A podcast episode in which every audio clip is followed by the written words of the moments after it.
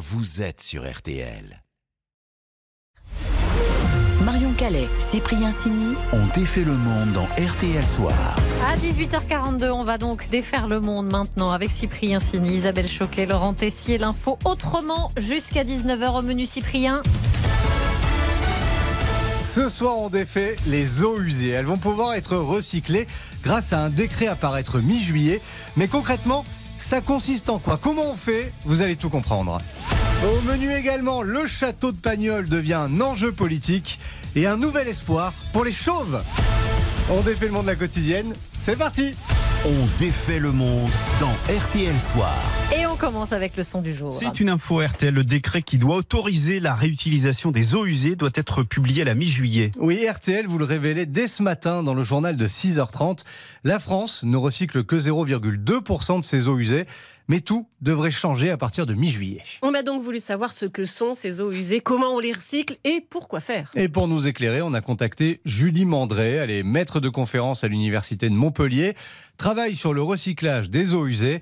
Et d'abord, bah de quoi parle-t-on exactement? Alors, quand on parle d'eau usée, c'est en général les effluents domestiques, donc euh, issus bah, de nos habitations, à l'eau des toilettes, euh, de votre machine à laver, de la cuisine, tout.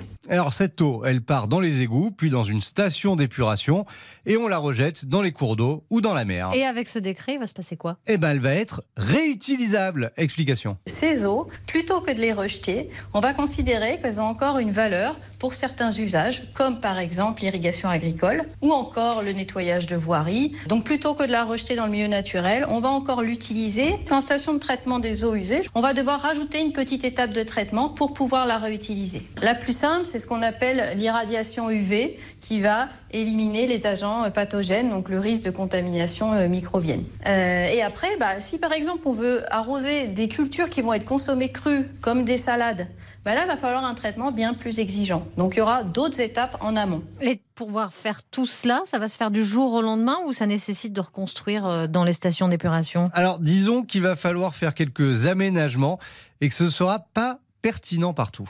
Ça nécessite des travaux, mais il y a plein de projets qui sont en train d'être construits et qui demandent qu'à sortir de terre. hein. Donc euh, il y a quand même beaucoup de projets qui risquent de, sortir dans les mois qui vont venir. Ça prend quand même un petit peu de temps. La réutilisation des eaux usées traitées, c'est bien plus pertinent sur les zones littorales puisque on rejette dans la mer. Donc, on perd cette eau douce. Alors que dans une zone plus continentale, les rejets de stations des eaux contribuent à maintenir un niveau d'eau suffisant dans les cours d'eau. Donc, si on réutilise l'eau, on pourrait nuire à ce débit minimum qui est nécessaire au maintien des écosystèmes. Donc, on ne va pas le faire systématiquement non plus. Ah oui, donc ce recyclage des eaux usées, c'est un vrai pas en avant, mais c'est pas la solution miracle non plus. Non, alors c'est indispensable, faut le faire. Après, il y a un autre problème, c'est que cette eau recyclée, eh ben, elle a un coût. Le fait de rajouter une étape de traitement, ça va euh, impacter le prix de l'eau. Les agriculteurs, ils vont avoir accès à une eau euh, plus conventionnelle dans les cours d'eau, dans les forages, qui est bien moins chère que- qu'une eau usée traitée. C'est en effet aussi un problème, c'est-à-dire qu'il faut trouver un modèle économique, mettre en place des incitations financières, des subventions, pour que la réutilisation des eaux usées traitées puisse rivaliser avec ces autres euh, ressources. En Israël, ils ont mis, ils ont un modèle économique bien établi, avec des quotas pour les agriculteurs d'obligation d'utiliser une certaine quantité d'eau usée traitée, des subventions. Enfin, c'est vraiment encouragé. C'est ce qui a permis le déploiement à plus grande échelle. Et aussi, quand même, la première raison, c'est que c'est un pays qui souffre du manque d'eau depuis très très longtemps. Ouais, alors que chez nous, en France, c'est un problème plus récent. Israël qui recycle quand même 80% de ses eaux usées. Bon, nous, on a du boulot hein, pour atteindre euh, cette proportion-là. 0,2, Merci non. en tout cas à Julie Mondré pour son éclairage. RTL, Sous les radars. Et on défait maintenant l'info passée inaperçue sous les radars. Alors une info qui nous a tout particulièrement intéressé avec Laurent. Alors que moi, pas du tout. Voilà. Mais a priori, on n'est pas les seuls quand même, hein, même si vous, Isabelle, vous êtes passé au travers, et tant mieux pour vous. Un nouvel espoir pour faire repousser les cheveux, figurez-vous. Oui, certains diront que nous n'avons plus rien sur le crâne alors que nous avons juste moins de cheveux. Le mot calvitie est banni de notre vocabulaire depuis des années. Le mot greffe est dans notre to-do list, mais une nouvelle va peut-être nous sauver. Des scientifiques de l'Université de Californie veulent utiliser les grains de beauté poilus, ce qu'on appelle vulgairement euh, des poireaux. C'est très charmant. C'est génial. Ce qui intéresse les chercheurs, c'est l'ostéopontine, un nom un peu barbare, on va faire simple, c'est une molécule très active autour de ces grains de beauté qui fait pousser le poil. Donc les scientifiques ont une théorie, si on capte cette protéine, qu'on l'injecte ensuite dans le cuir chevelu, eh bien elle va réactiver les follicules pileux. En gros, si vous aimez jardiner, c'est un bon engrais naturel pour faire pousser les poils. C'est génial votre histoire, mais vous êtes sûr que c'est pas une arnaque quand même? Eh bien, l'idée a déjà été testée en laboratoire sur des souris. Alors, Ah. on attend euh, les Des souris chauves. Des souris. Voilà, sur les êtres humains, des choses. Très bon, très bon. Magnifique, elle est très bonne. Ça mérite un point pour plus tard. On attend les essais cliniques euh, sur des êtres humains. Pourquoi pas nous, euh, Cyprien? Ces scientifiques Ouais. sont confiants. Les cheveux qui repousseront devraient normalement retrouver leur éclat d'antan. Je cite l'un des chercheurs. Ça va pousser comme lorsque vous aviez 18 ans, pas comme des poils, euh, des aisselles épais et filandreux. Nous voilà rassurés. Sinon, Ouais. c'est pour ressembler à un poireau, autant rester chauve. Force à nous. Moi, 18 Génial. ans, je les perdais déjà en même temps. Donc, euh, Ah, 20 ans. il est marrant votre chercheur. Ouais, mais- là. Ah, très bien. Allez, une petite pause et on défait le monde se poursuit dans RTL Soir. Est-ce un peu Dallas sur la canne bière À tout de suite. Marion Calais, Cyprien Sini ont défait le monde. Passons l'été ensemble sur RTL. RTL, vivre ensemble. Calais, Cyprien Sini On défait le monde dans RTL Soir. On défait toujours le monde dans RTL Soir. Et comme tous les soirs, winner ou loser Un perdant ce soir, qui a l'accent en plus, c'est Pagnol, au cœur d'une polémique à Marseille, autour de son fameux château, Isabelle. Ouais, le château de la Busine, autrement dit, bah, le château de ma mère, hein, celui du roman, celui du film. Ah, je t'avais voir au cinéma quand j'étais petit. Bah oui, moi aussi. Un lieu chargé de souvenirs, un lieu chargé d'histoire. Mais aujourd'hui, Il pourrait être rebaptisé le château de la discorde. Pagnol n'a plus sa place au château de la Busine. Un château mythique au cœur d'une brouille municipale. c'est Dallas sur la Canebière. Je vous explique. Ce château, il est géré depuis quelques années par Nicolas Pagnol, petit-fils d'eux, sauf qu'aujourd'hui, La ville décide de changer de délégataire cette année en faveur d'une association d'éducation populaire. Voilà, la mairie ne veut plus de Nicolas Pagnol. Bon, alors, l'explication du maire socialiste Benoît Payan commence un peu bizarrement. Je trouve qu'on est en France ici. Et à Marseille, comme en France, il y a des règles de droit. À Marseille, comme en France, amusant. Ah ouais. Mais bon, ce qu'il veut dire, c'est qu'il y a eu un appel d'offres dans les règles. Ce n'est pas le fait du prince. Je ne choisis pas d'enlever Nicolas Pagnol. Il y a eu deux propositions qui lui ont été faites. Le délégataire choisi coûte moins cher. Oui, oui, moins cher, 700 000 euros, moins cher, c'est pas rien quand même. Alors, Nicolas Pagnol, lui, il met en avant son bilan. On a récupéré un équipement qui était un petit peu à la dérive, qui faisait moins de 10 000 visiteurs par an. On l'a monté à 80 000. Nos comptes sont à l'équilibre.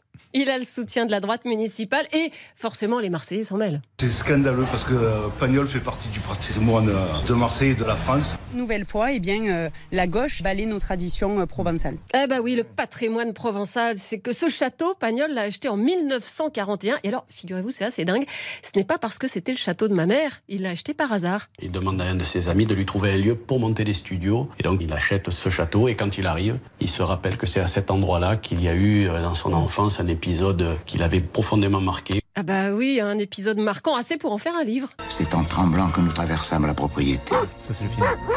Allez, calme, mascotte Lorsque le garde nous avait surpris, et ça a été chez nous une tragédie, n'est-ce pas? Mon père s'est vu révoqué, s'est vu perdu d'avance. Marcel Pagnol, qu'on vient d'entendre, qui avait de grands projets pour cet endroit, mais ça ne s'est pas passé comme prévu. J'avais l'intention d'y faire la cité du cinéma. Mais c'était au début de la guerre.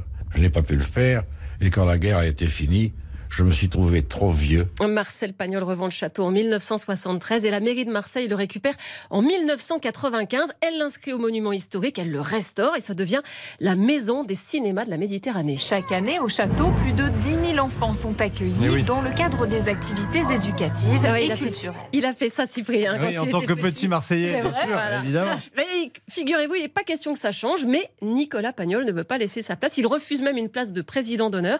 Alors, il a lancé une pétition qui a déjà rassemblé près de 55 000 signatures et il assure qu'il a reçu des menaces. Effectivement, monsieur le maire Benoît Payan m'a appelé deux fois. Coup de fil euh, assez Bon, dit comme ça, c'est pas très très menaçant, mais admettons, en tout cas, le conseil municipal sur le sujet a été repoussé au 7 juillet, après la visite d'Emmanuel Macron, et justement, justement, Nicolas Pagnol pourrait croiser le président demain soir au MUSEM. Je serais très heureux de pouvoir en, en discuter avec le président. Maintenant, rien n'est prévu officiellement. Oh, bon, pas sûr, mais quand même, ce serait chouette. Après, il faut trouver les mots. À moi, il me fend le cœur. À toi, il te fait rire. À toi, il te fait rire. Et voilà, ça c'est une idée par Ah ben voilà, très bonne idée. Il me fend le cœur. Voilà, on leur soumettra. Le match des infos pour briller au dîner. Allez, c'est le duel Isabelle face à Laurent qui a ce soir la meilleure info pour briller au dîner. Alors écoutez, là on est à un tournant. Égalité parfaite les amis. 81, 80. Chaque point vaut très cher. Et Laurent a choisi de briller avec le partage des tâches domestiques. Vous savez, c'est notre série. 7 jours, 7 reportages cette semaine sur RTL. Oui, mon info pour briller, c'est que l'aspirateur moderne électrique a été inventé par un homme, James Spangler, concierge, dans un centre commercial de l'Ohio aux États-Unis. Et comme il était asthmatique, la poussière le dérangeait encore plus. Il a donc pris un manche à balai, un moteur électrique, un ventilateur, une tête d'oreiller pour faire office de sac. C'est la naissance du prototype d'aspirateur moderne et portable, parce que quelques années avant, il fallait un énorme engin tiré par des chevaux, des longs tuyaux pour faire le ménage, imaginez. Donc, mesdames, si cette semaine, monsieur n'est pas motivé pour passer l'aspirateur, rappelez-lui que tout ça, c'est de la faute d'un homme et qu'il est grand temps de s'y mettre. Isabelle? Alors Isabelle va tenter de briller avec Marion Cotillard, hein, qui a beaucoup fait parler. Elle a affiché ce week-end son soutien aux militants des soulèvements de la Terre. Et mon info, c'est que Marion Cotillard a été hantée par Edith Piaf. En tout cas, c'est ce qu'elle a déclaré en 2014 au journal Le Guardian. Après le succès du film La Môme, pendant huit mois, elle a entendu la chanteuse lui parler. Il faut dire qu'elle s'était beaucoup investie pour le rôle. hein. Alors, elle est allée jusqu'à Bora Bora pour fuir l'emprise, mais ça n'a pas marché. Donc après, elle a essayé l'exorcisme avec du sel et du feu, c'est ce qu'elle raconte. Elle a aussi participé à des cérémonies chamaniques sur le Machu Picchu pour Ah ouais. se purifier. A Et ouais, hein. Euh, Et ouais, je vous le fais pas dire. action, à pied. Pas sûr que ce soit excellent pour l'empreinte carbone. Mais visiblement, ça a fini par marcher. hein. Ce que j'allais dire. Ah, l'important, c'est qu'elle se sente mieux. Et le Machu Picchu pour se séparer du, du fantôme euh, d'Edith Piaf. Ah, bien vote pour l'aspirateur. Alors Marion, vous devez voter, je rappelle les règles. hein. Et il y a 81, 80, il y a égalité parfaite. Attention, on approche de la fin. Ouais. Votre choix est très très important, Ah, crucial le, même. le choix est très très Laurent, important. Laurent, Ah, bah, non, parce que j'ai bien aimé la chauve-souris. Nathan, vote je trouve que ça compte un peu dans, dans le vote du jour. Mais ça ne compte euh, pas.